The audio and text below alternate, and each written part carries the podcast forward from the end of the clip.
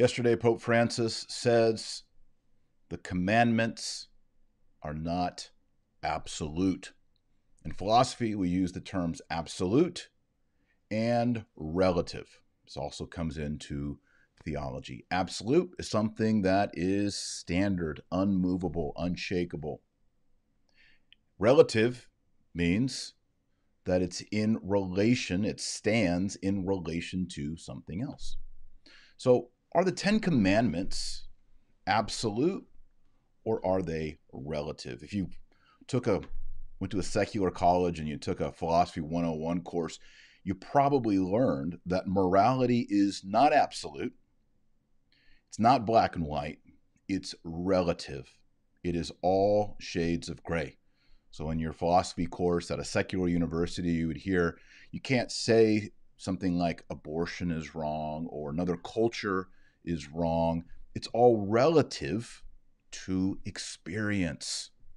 So, why is it that Francis is saying this about the commandments? Well, it relates to Jesuit, let me clarify that, modernist Jesuit theology in error coming from Karl Rahner, the Jesuit. You've heard me talk about Karl Rahner in the context of Bishop Barron and certain errors uh, regarding anonymous Christianity, uh, the dare we hope for all men to be saved theology. Well, it also comes into this doctrine of salvation. It echoes Martin Luther. Martin Luther said, You are justified, declared, which is not actually a good translation, declared righteous by faith in Jesus, and works do not matter. And Karl Rahner and many false theologians after Vatican II, during and after Vatican II, believe in what's called fundamental option theology. That is, every human person in their core has a fundamental option for God or against God. And if you in your core have had your fundamental option for God, it doesn't matter what you do, you will go to heaven because of that fundamental option, that switch in your heart that you turned on for God. I remember meeting a Catholic priest we're going to pray in just a moment. A Catholic priest who believed in this fundamental theology, and he told me to my face, a Catholic priest, that if he died on a prostitute, I'm sorry to be graphic, but this is his words, he would go to heaven because his fundamental option was for God. These are the dangers of this modernist theology when it's taken to its logical conclusions, as the Jesuits have done, with the fundamental option. Now, I'm going to run the video, but ultimately, as you listen to the video of Pope Francis talking about commandments as not absolute, you're going to also hear the theology of Martin Luther. I'm going to read just a couple passages from Martin Luther. Put them on the screen here. By the way, here's a picture of Pope Francis at the Vatican with a statue of Martin Luther right there. Martin Luther said, it's on the screen. You can follow it right here. Be a sinner and sin boldly. The Latin, esto peccator et pecca fortiter. Be a sinner and sin boldly. Why? Because you have faith in Jesus. Your fundamental option is for Jesus. So what you do doesn't matter. That's the heresy of Martin Luther. Martin Luther also said, this is the second quote right here. If Moses should attempt to intimidate you with his stupid 10 commandments, tell him right out, chase yourself to the Jews, to the gallows with Moses, end quote. That's Martin Luther. And yet, Pope Francis is going to issue, already has issued, a stamp. Look at the stamp on the screen. It's a crucifix on your left is Martin Luther kneeling, and on your right is Philip Melanchthon, who was the right hand assistant of Luther. Pope Francis issued a stamp with Martin Luther on it. And also, as you see on the screen, a statue of Martin Luther in the Vatican. This means Francis likes Luther.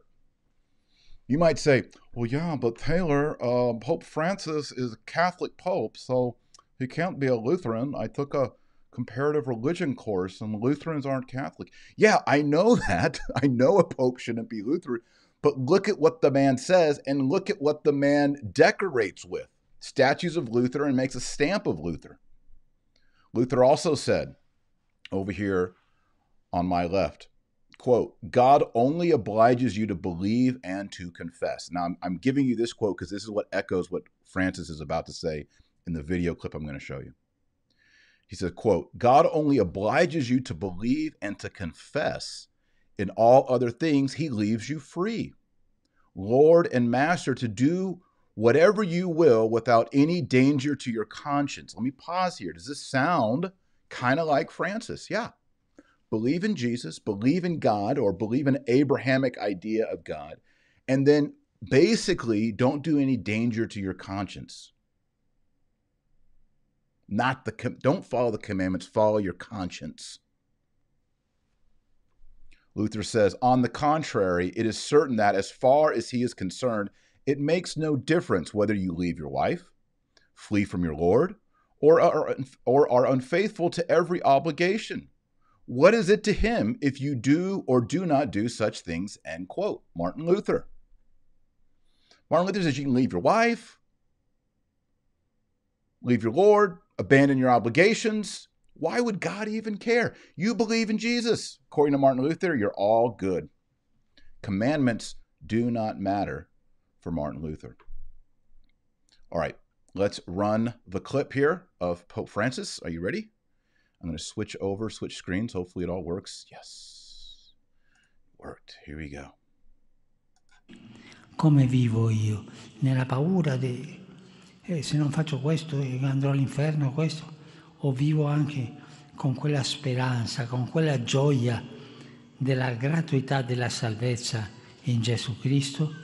È una bella domanda. E anche la seconda, disprezzo i comandamenti? No. Li osservo, ma non come assoluti, perché so che quello che mi giustifica è Gesù Cristo. Grazie. Okay, so if you know Spanish, you probably can make out some of this Italian here, but he says, Do I observe them? Yes, but not as absolutes. And the reason he gives is right here. Hopefully, this highlight here shows up on your side of the screen, but not as absolutes. Why, according to Francis? Because I know that what justifies me is Jesus Christ. So there is this dichotomy between justified in Jesus Christ and the commandments not being absolute. And yet, what do we see in sacred scripture? Let me put some more, lots of stuff on the screen here, but right here, right over my shoulder, John 14, 15, our Lord Jesus Christ says, If you love me, keep my commandments.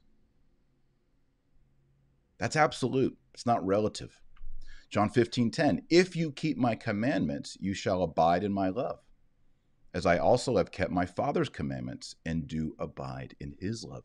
This is basic Christian teaching, and it's in full contradiction to the teaching, the heresy of Martin Luther. All right, let's begin with a prayer, and we'll get more into this Lutheran heresy with quotes from Martin Luther, etc., and also quotes from Pope Francis stating explicitly in 2016 that Martin Luther was right. How can he be right if he was condemned? Oremos. Let us pray. We'll pray the Our Father together. Oremos. In nomine Patris et Filii et Spiritus Sancti. Amen. Pater noster, qui es in celi sanctificetur nomen tuum, adveniat regnum tuum, fiat voluntas tua sicut in cielo et in terra. Panem nostrum quotidianum da nobis odie, et emite nobis debita nostra, sicut et nos dimittimus debitoribus nostris, et ne nos inducas in tentationem, se libera nos a malo. Amen. In nomine Patris et Filii et Spiritus Sancti. Amen. All right, Martin Luther, as you know, he's an Augustinian monk, 1500s. He struggled. He could go to confession, they say, once, twice a day because he believed God could never really forgive him for all of his sins. Luther also, in his own words, talks about his insatiable lust for women. He was a womanizer. There's pretty good evidence um, that he had perhaps I've seen this. I, it's debated by historians that he did have a child uh, out of wedlock before entering the Augustinians. Of course, he did have children after he started the Reformation and, and left the priesthood and all that. But he was a lustful man. He was a sensual man. There's a lot of theories on why he entered into the Augustinian order. But ultimately, his conscience was plagued. The idea of celibacy, repentance, good works, pilgrimages, vows, all these things that are integral to Catholicism, he said made him hate God. He felt like a slave that was bound by all these rules. And one day in the tower, he had the tower experience where he realized, according to him, Luther said he was justified by faith alone. And for Luther, justify is not like in the Greek, the dikao, the, the verb there, which is to make righteous. For Luther, it was declaring that he was righteous, even though he was a sinner. This is an important distinction between Lutheranism and Calvinism. I mean, sorry, Lutheranism and Catholicism.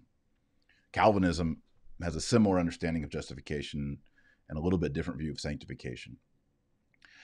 Luther believed that human sinners, he uses this language. Um, if you want to get really deep into this and into the Greek and into the Latin and understanding what's going on in sacred scripture, I really encourage you to check out this book by me. It's a good book. I'm not just saying it because I wrote it. It's called The Catholic Perspective on Paul. It goes through all of Paul's epistles and it shows how all the Catholic dogmas and doctrines and traditions are in Paul. The seven sacraments, even Marian devotion, the holy sacrifice of the Mass, all of that is in the book. In the book on page 55, I document Luther's visual for human salvation. And Luther sees you and me as turds, poo poo, manure. And he says, quote, I said before that our righteousness is dung in the sight of God. Now, if God chooses to adorn dung, he can therefore do it. End quote. So Luther says that you're a turd because of your sins. And again, I'm not making this up. He says it. And what God does is he brings in snow or adornment, decorations, and covers over the poo poo, over the turd. You're still a turd but you're just covered over with snow or adorned with some jewelry. And what's going on there is God takes the righteousness of Jesus Christ and he covers you, the turd, over with it. So when he looks down at you, he doesn't see a turd, he sees snow or some jewelry, some adornment. That is how Martin Luther understands salvation. Righteousness, the righteousness of Jesus Christ, is imputed it is imputed or it is reckoned as, as if it were put into a spreadsheet somewhere. You don't actually become holy. Now, the Catholic view is obviously different than that of Martin Luther. We believe that Christ died on the cross to forgive our sins, not to cover over a turd with some snow. That's not the Catholic view. If you wanted to use the analogy of Luther, which I don't recommend, but just to kind of keep things going here, the Catholic would say, We are ugly, we are sinful, we are guilty of sins. And what God does is He doesn't just put snow over us or cover us with jewels. Instead, He transforms what is ugly and base into gold.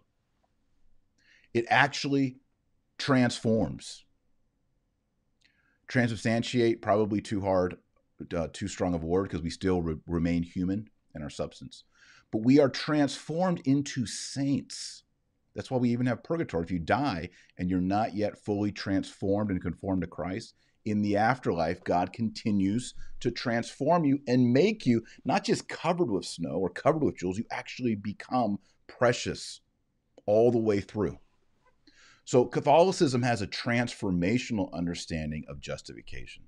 We're not just declared righteous, we become actually righteous. And how does that happen? It happens by the infusion of grace, which happens with faith. If you're an infant, that faith, that hope, that charity is infused, not imputed, infused into you through the sacrament of faith, which we call baptism. And through the rest of your life, by faith, hope, and charity, and obedience to Christ, you become gradually, it's not instantaneous, and it's not once saved, always saved.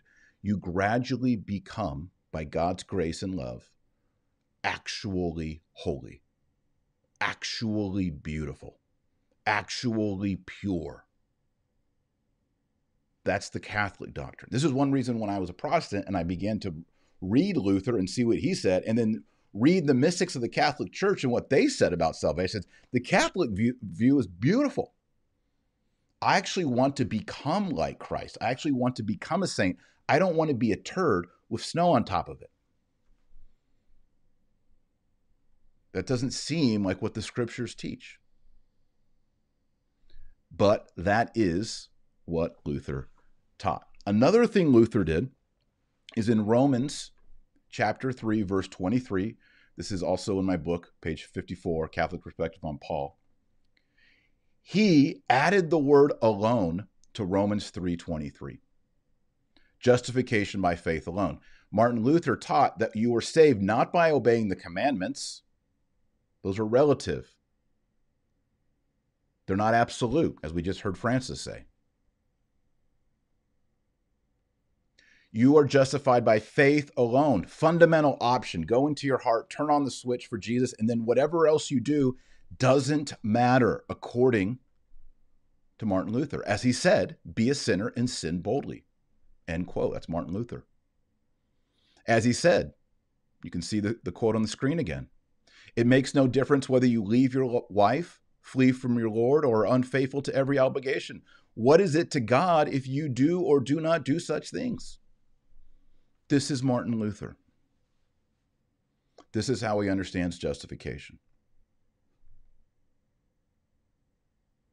So, how can it be that the Pope in Rome says that he doesn't follow the commandments as absolutes, and then he gives the reason why? He says, Because I know that what justifies me is Jesus Christ. Well, what does the Bible say about the commandments? First John, I knew First John talked about this, but when I did the word search, I couldn't believe that there were six verses on this topic. Here they go. Ready? First John 2 3. And by this we know that we have known him if we keep his commandments. End quote. First John 2 4. He who says that he knoweth him and keepeth not his commandments is a liar, and the truth is not in him. I mean, this just blows Martin Luther out of the water. 1 John 3:22. And whatsoever we shall ask, we shall receive of him because we keep his commandments and do those things which are pleasing in his sight. End quote. Notice that St. John doesn't say because we have faith alone or because we have the fundamental option of Karl Rahner flipped on in our heart. It's faith and works. The Council of Trent said we are justified by faith and works. As James says, faith without works is dead. It does not save you, it's worthless. Faith and works are a synergy that makes you into a saint. 1 John 3:24. And he that keepeth his commandments abideth in him, and he in him. And in this we know that he abideth in us by the Spirit which he hath given us. 1 John 5 2. In this we know that we love the children of God when we love God and keep his commandments. 1 John 5 3. For this is the charity of God, that we keep his commandments, and his commandments are not heavy. End quote. The commandments of God are not heavy, folks. It's right there in the Bible. If you think the commandments of God are heavy, you're against the Bible.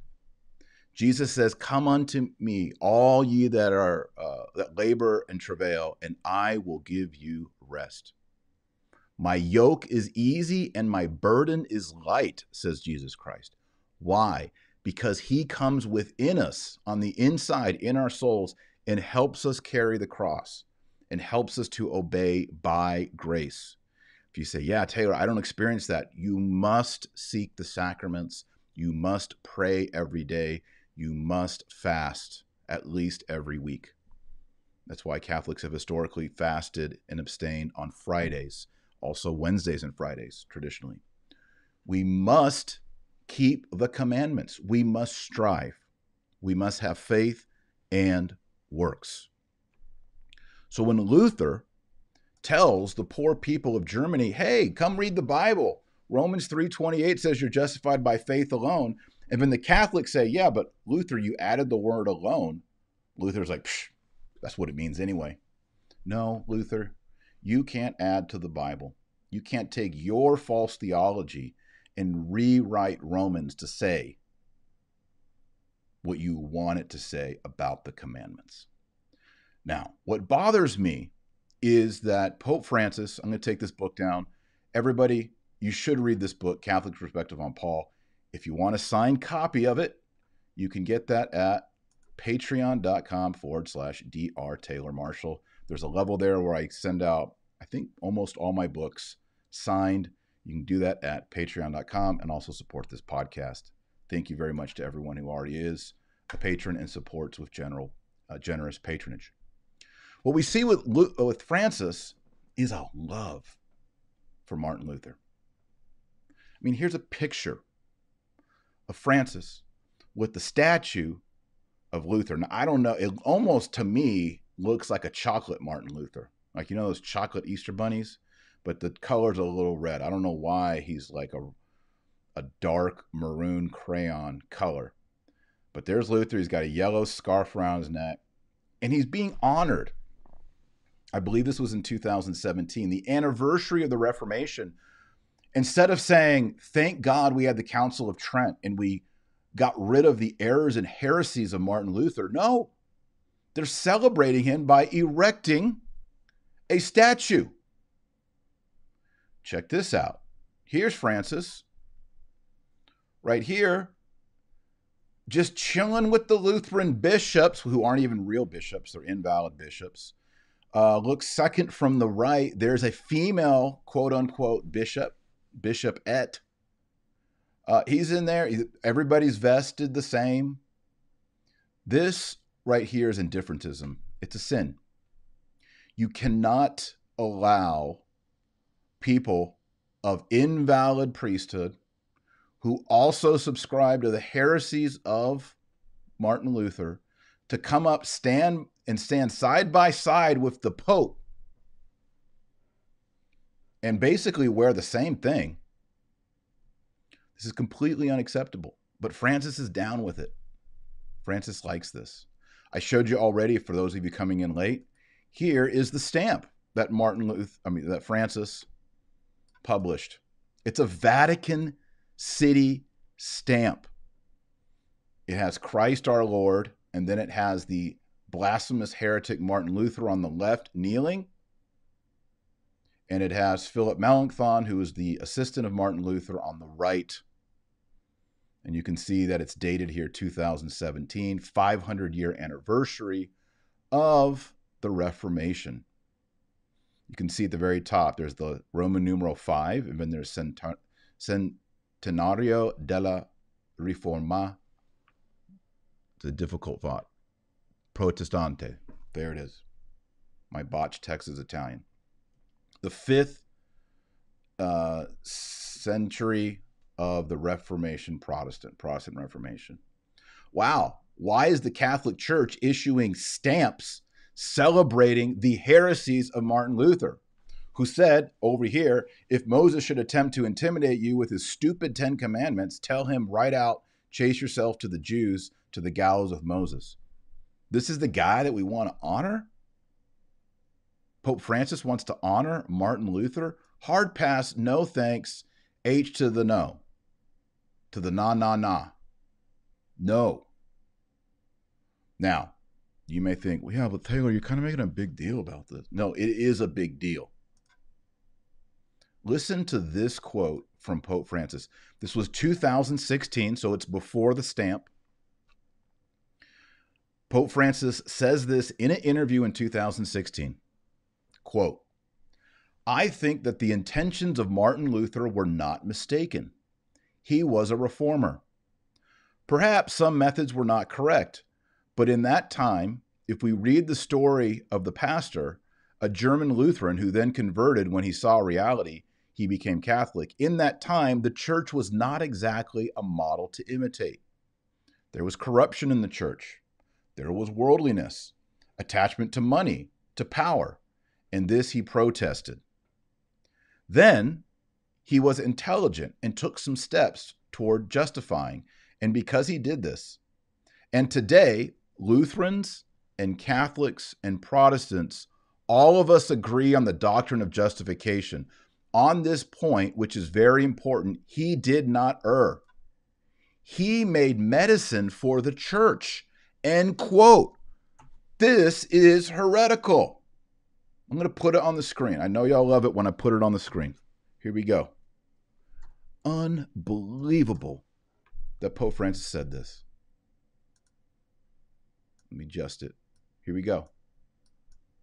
Pope Francis says, and today, Lutherans and Catholics and Protestants, all of us agree on the doctrine of justification. On this point, which is very important, he did not err. Francis is saying Luther did not err. He's saying Luther, when he said, You're a turd covered with snow, he, he didn't make a mistake. Are you kidding me? How can Francis be the Pope and say such a thing? How can Francis be the vicar of Christ and say such a horrible thing? And then he raises it even more and he says he made a medicine for the church. Luther did. Luther the heretic, who married and copulated with a nun, who said all kinds of vile things throughout his life, who said, Be a sinner and sin boldly. Does that sound like the teachings of Jesus Christ or St. Paul or St. James or St. Peter? No, it is vile and it is heretical. And we had an ecumenical council called the Council of Trent. Everybody and their brother today wants to come after trads, traditional Catholics, and say, yeah, but do you accept Nostra Aetate paragraph whatever of Vatican II or you're a schismatic? Meanwhile, Francis is saying that Luther did not err in his doctrine of justification when we have canon after canon in the sessions of the Council of Trent condemning exact verbiage of Martin Luther on faith alone and justification and imputation. Precise, not ambiguous stuff like in Vatican II. I'm talking about if anyone says a man is justified by faith alone, let him be anathema. Council of Trent. Pope Francis, by saying this in 2016, is repudiating the Council of Trent. So don't be coming and chasing after all the traditional Catholics over paragraph such and such in Vatican II when we've got a man who claims to be the Pope on the throne of Peter saying Martin Luther did not make a mistake. He did not err, and he made medicine for the church. Direct quote, uh, Pope Francis. And then yesterday, we've got him saying that he doesn't keep the commandments as absolute. This is Francis. Because he's justified by Jesus Christ.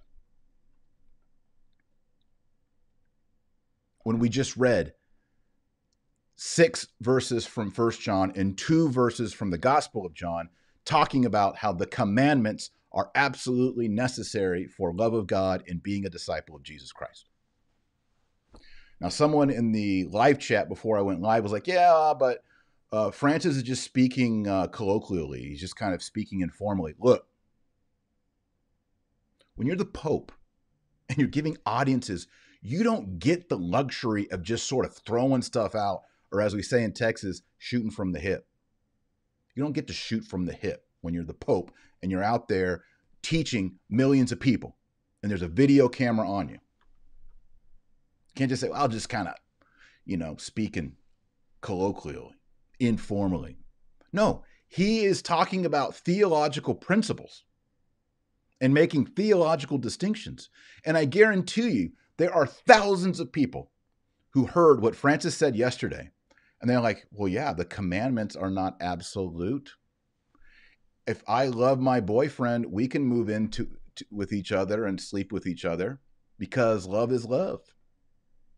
Or, well, we should, you know, allow for abortions because, you know, she really wants to go to college and she has this calling for this career. So, you know, that commandment against abortion isn't absolute. There's some relative elements here for her greater good. Plus, she has fundamental option and love for God anyway, so it's not really to damn her. This is the way these crazy people think who have SJ behind their name and teach at these liberal Jesuit colleges. And Francis is a Jesuit. I was talking to Joy, my wife, the other day. I was like, you know, Francis just learned. Has he ever actually been around traditional Catholicism or as a child in Argentina, all the way up through his Jesuit training, has he always just been given Karl Rahner junk his whole life? I don't know. I don't know. As you can tell, I'm kind of worked up. But there is this fascination, appreciation to make Martin Luther acceptable for Catholics in 2021. And it goes back to Karl Rahner, Balthasar, all these Nouvelle Theologie guys who thought it was super cool to read Protestants like Karl Barth, Tillich. Ooh, it's so cool. We're reading the Protestants. Wow, they got good points. Let's go with that. You remember the video that I did on um, Bishop Barron and the uni- and the um, oh, what was it? Bishop Barron and when he said that people are saved by the lesser lights in other religions. I went through the four stage modernist argument. I, stage one is this all religions have elements of truth in them. For example, the Quran says that Jesus is the Messiah, and that's actually true. The Quran says that, and it actually checks out. Yes, it is true. Right? Or the Romans said that Jupiter, the highest god, controlled the weather, and you know Jews also believe that God controls the weather. So there's like there's some truth there. Or Pachamama, Mother Earth symbolizes life and love and fertility and childbearing, and Catholics like life, love, fertility, and childbearing. So that's good too. Okay, so that's what they do first. They kind of get you nodding. And then they say stage two Jesus is the truth. So anytime anyone in another religion is accepting something that's true in their religion, they are accepting and worshiping and having faith in Jesus. Now that's where you go, ah, hold up, hold up. This is what I call the Karl Rahner jump. Karl Rahner, by the way, is, do I got a picture of him? Here he is. He's like having a cold brew or something right here. That's Karl Rahner. Karl Rahner wants you to make this jump where he's like, well, so the Quran says Jesus is the Messiah, and that's true. So anytime a Muslim believes that truth and Jesus is the truth, they are therefore believing in Jesus and they're going to go to heaven. That's Vatican II religion for you in a nutshell. So then in stage three, the modernists say, okay, well, let's tell other religions you're okay. You don't need to convert to Jesus Christ. You don't need to become a Catholic. Just follow your own religion and the truths in your own religion, and those truths, which are lesser lights, which are reflections of Jesus Christ, that will be Jesus in that religion saving you.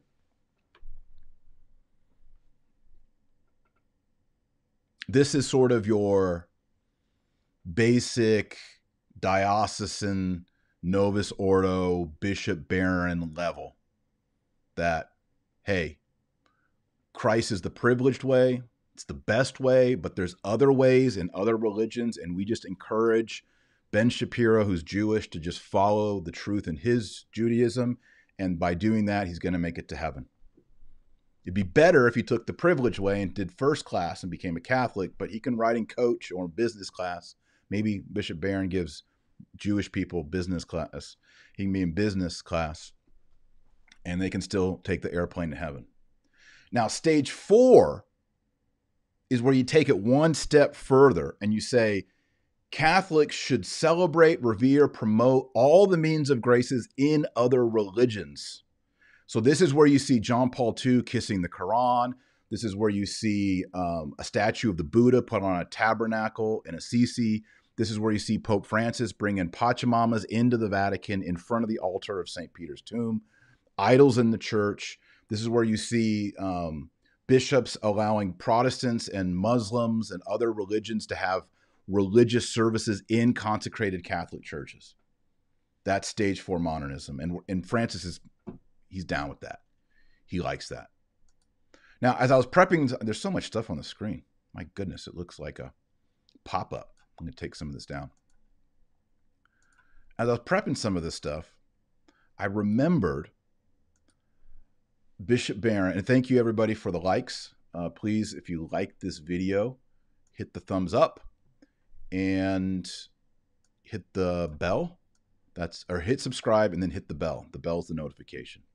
Also, if you want to listen to these, you can listen to them on uh, Spotify, iTunes, Stitcher, etc. So please like and subscribe. Uh, I was remembering that Bishop Barron had a video on Luther, so I went back and watched it because I, like, I wonder how Barron shakes out on on what what Francis is saying. Because more and more I've noticed that Barron echoes Francis. Now, this is actually an old clip. This is from 2017 of Bishop Barron, but I want to sh- share just a little bit of it for you. And here it goes. Can we look at Luther's great statement, the solas of the Reformation, and say, yeah, good, right, in the measure that it expresses this experience of grace? And at the same time, can we look at the Council of Trent, which offers a sharp theological correction, I would say, of Luther's language?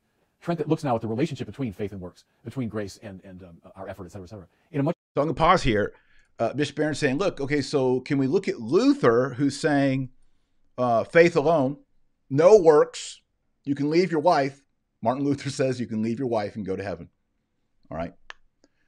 Can Barron saying, can we can we down with that? Can we be down with Martin Luther and his faith alone, scripture alone, all that?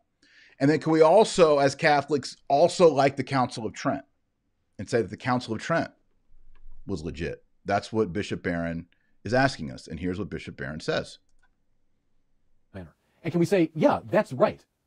And I just wonder, I'm just kind of speculating here, is whether saying yes to both those things might actually represent a step forward in the ecumenical conversation. What? So Barron's saying uh, we we should say yes to Luther and yes to the Council of Trent, and that's true. And it gives us an extra step in the ecumenical conversation. Whatever. I've got no. I used to be a Anglican priest, a Protestant minister. I've got zero interest and zero time for that.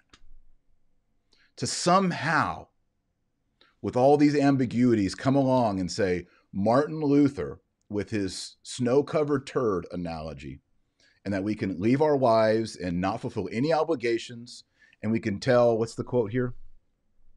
We can tell the ten the stupid ten commandments.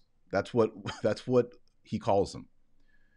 He says the stupid ten commandments. We can take martin luther says bishop barron and apparently pope francis and we can also take the council of trent and somehow they're both going to be true.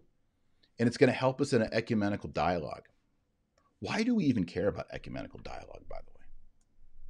I used to be on the other side of the fence. I wore a collar. People called me father marshall. Visited hospitals, I preached sermons. And I'll tell you, Protestants, for the most part, think ecumenical dialogue, at least serious Protestants, think ecumenical dialogue is dumb. Go to a evangelical or a Southern Baptist preacher in Waco, Texas, and ask him if he wants to sit down and have coffee with James Martin, the Jesuit, and have ecumenical conversations. And he's going to say H to the no, to the na, na, na. He doesn't want to sit down with James Martin and talk about um, things that are similar and, dis- and dissimilar in their religious traditions. He has he has a very strong opinion about what James Martin represents. And dialogue isn't interesting. I just I, have read the uh, biography of Pope Pius V. Pope Pius V didn't didn't care about dialogue either with Protestants, with Lutherans, with Huguenots, with uh, the Turks, with the Muslims, the Mohammedans. He basically said, when it comes to the Mohammedans, we should we should try to convert them, but with missionaries, and if they are resisting and taking our people captive and taking our lands, we should go out and, and try to kill them. That's Pius V. And then when it comes to Protestants, he had a very clear policy. He says you cannot, anyone who's baptized, you cannot hurt them, kill them, bother them, unless they are first given a trial. And before they got a trial, Pius V had preachers and theologians meet with these people to teach them and to correct them. So, if you were a suspected heretic, you had your meeting with a Dominican priest who said, Yeah, you're not really on point here with transubstantiation. I think you misunderstand this. Oh, you think that? Well, that's not what we really mean. Okay, well, you still don't agree. Okay, well, now we're going to go to a trial. And they would go to a trial. And after being instructed and being exhorted and going through a trial and actually being convicted of teaching, not just holding, but teaching heresy, then they would be killed. They would be killed in conformity with the death penalty because they are spreading disease in society. They, they believed that the real virus was heresy in the 1500s. That's how it went down.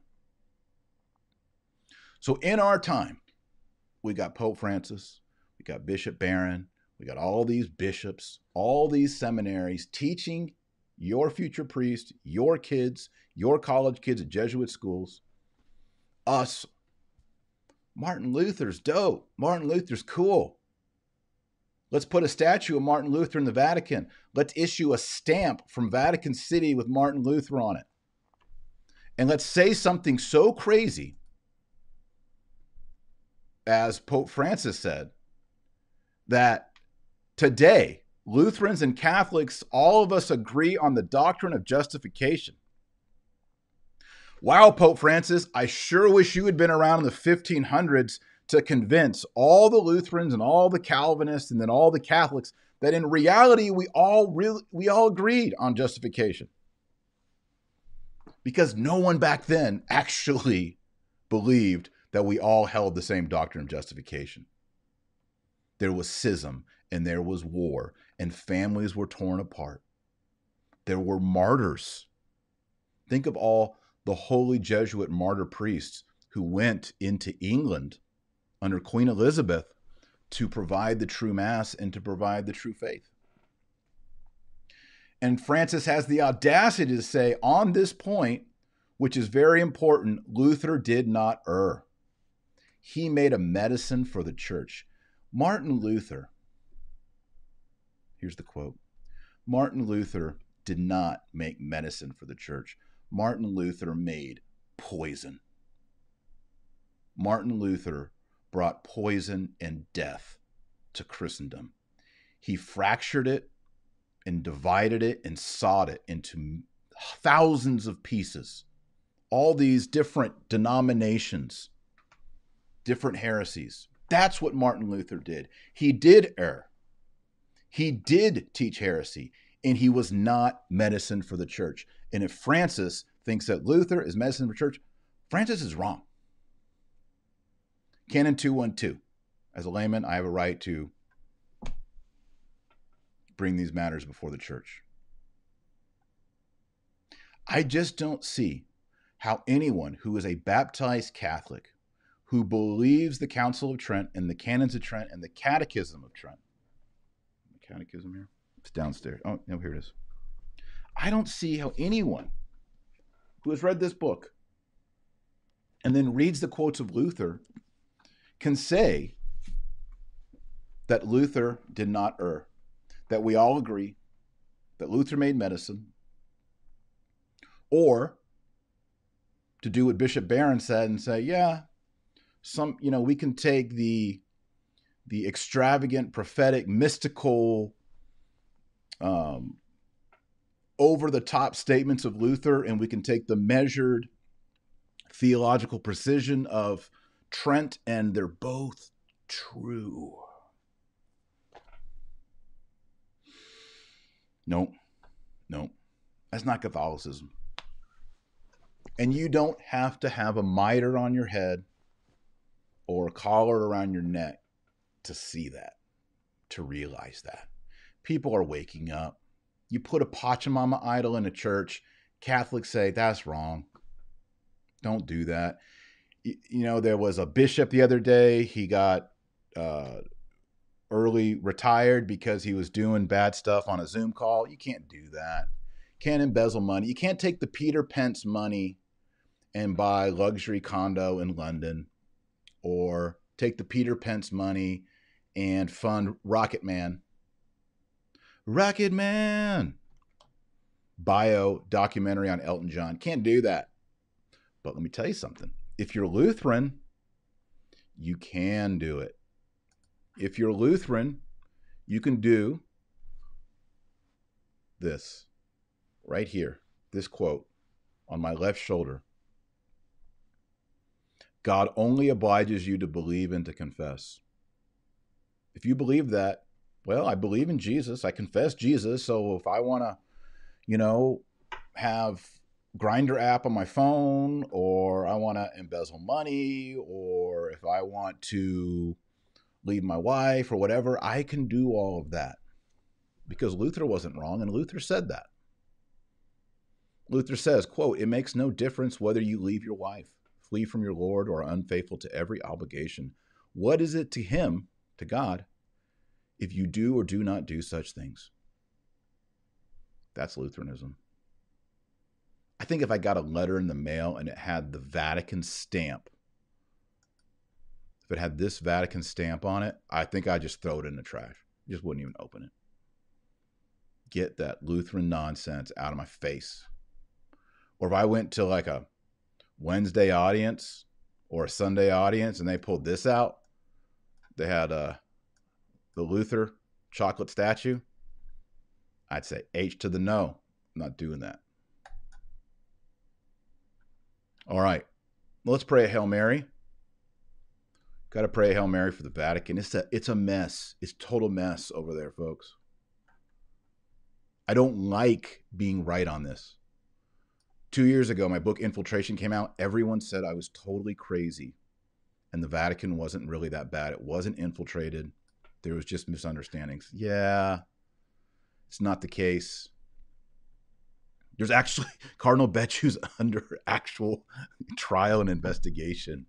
Cardinal Pell went to prison under false allegations.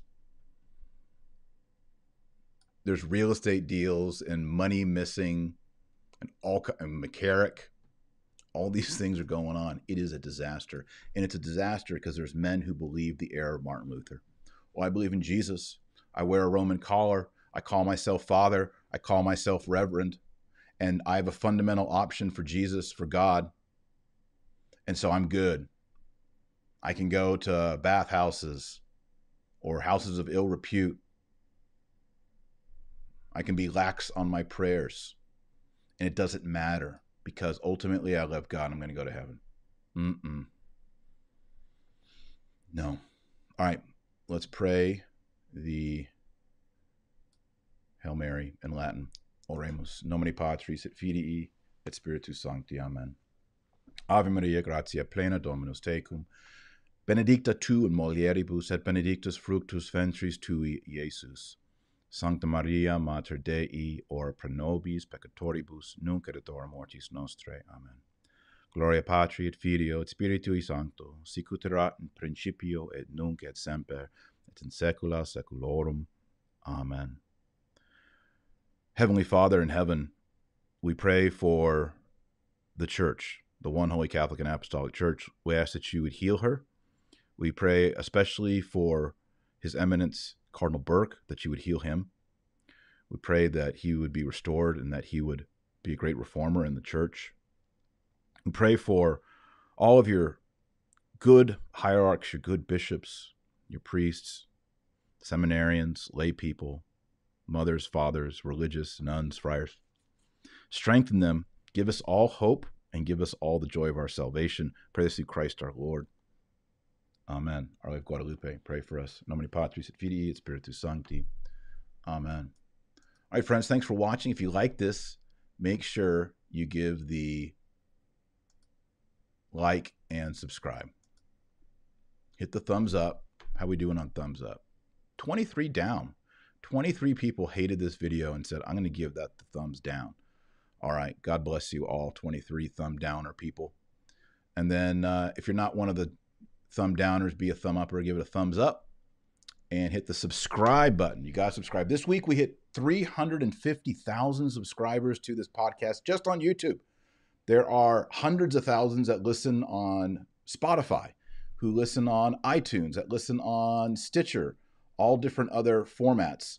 So, but just to get to that mark of 350,000 on YouTube is pretty awesome. So, thanks to everybody who does subscribe here on YouTube.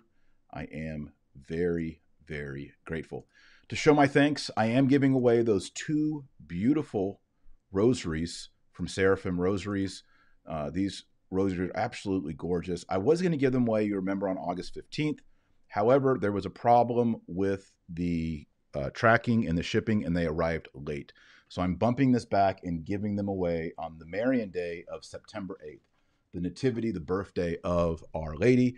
Here are the rosaries. I'm doing one for men and one for women.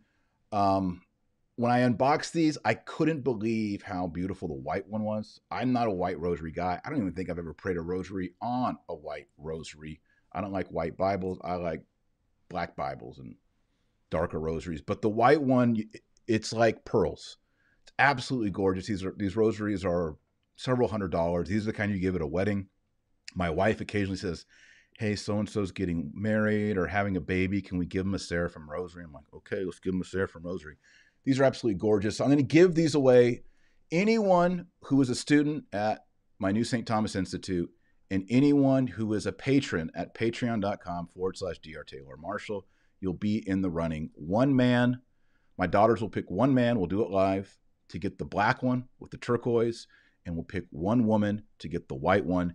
It's absolutely gorgeous. Even the centerpiece right here is Our Lady of Fatima with the three children kneeling down before her and there's medals attached along the way, and it's very substantial. It's heavy. It's gorgeous. So if you want to be in the drawing, September 8th, go to patreon.com forward slash Dr. Taylor Marshall. You can also get the signed books, including the signed book that I mentioned earlier, which is Catholic Perspective on Paul. Especially if you're from a Protestant background or you know someone who is Protestant and you want them to understand Catholicism, this book uh, has helped a lot of people move from Protestantism into Catholicism, the Catholic perspective on Paul. Signed copies available at patreon.com forward slash dr Taylor Marshall. All right, enough grift and enough of all that. Um, concluding remark follow tradition. Catholicism does not change the faith of the 12 apostles, the dogmas of the 12 apostles are the same 100% faith and dogmas of today in the Catholic Church. The morality is 100% the same. There are clarifications over time, like what is the nature of the Trinity? Um, how are the two natures of Christ united? But everything taught in these dogmatic declarations are identical to what the apostles taught and understood. So you need to be deep in Scripture and you need to be deep in tradition. I recommend you read every single day the Douay-Rheims Bible. Here's the really pretty version that we use. And to get started on your basic theology, Catechism of the Council of Trent, which, according to Bishop Barron and Pope Francis, somehow is the same as Martin Luther or exists side by side with Luther, but it's just not the case. It's not true read this book. It won't take you long. You your theological understanding will jump. And of course, the most important thing you can do because the early Christians didn't have these books is pray. You got to pray every single day. If you're in mortal sin, you need to go to confession. You need to attend the traditional Latin Mass or the Divine Liturgy of St. John Chrysostom, traditional liturgy, especially if you have children. Do not allow your children to see liturgical abuse. Do not allow your children to see hosts dropped on the ground. Do not allow your children to see the kind of liturgical abuses that go on in some of these churches. It will murder their faith. Do not find a traditional parish, traditional priests, traditional Latin Mass. All right. And remember, oh, pray the rosary every day or you're not on the team. Pray the rosary. It is the easiest, the quickest way to pray for 20 minutes in one day. I just released, by the way, you may have noticed, a 14 part online course. It's free, 14 part online course here on YouTube at Dr. Taylor Marshall Podcast. Another reason why you should subscribe. It tells you why we should pray the rosary. Is the rosary too focused on Mary? Is it not focused on Jesus enough? It tells you how to actually use every single bead, gives you advice on how to stay on track mentally, how to think about the meditations, the mysteries. It gives you every single prayer in Latin if you want to learn it in Latin. And then it culminates with the joyful mysteries, the sorrowful mysteries, and the glorious mysteries, three separate videos of me praying the entire thing and announcing the mysteries in Latin. If you want to get yourself accustomed, habituated to praying in Latin, those three videos there. So it's a 14 part series. It took me a whole week to write it, to film it, to edit it, and upload it. Um, there's a playlist here on YouTube, Dr. Taylor Marshall YouTube channel. So uh, please check that out. Pray the rosary every day, or you're not on the team. And remember, our Lord Jesus Christ says you're the light of the world and the salt of the earth. So go out there and be salty and be joyful.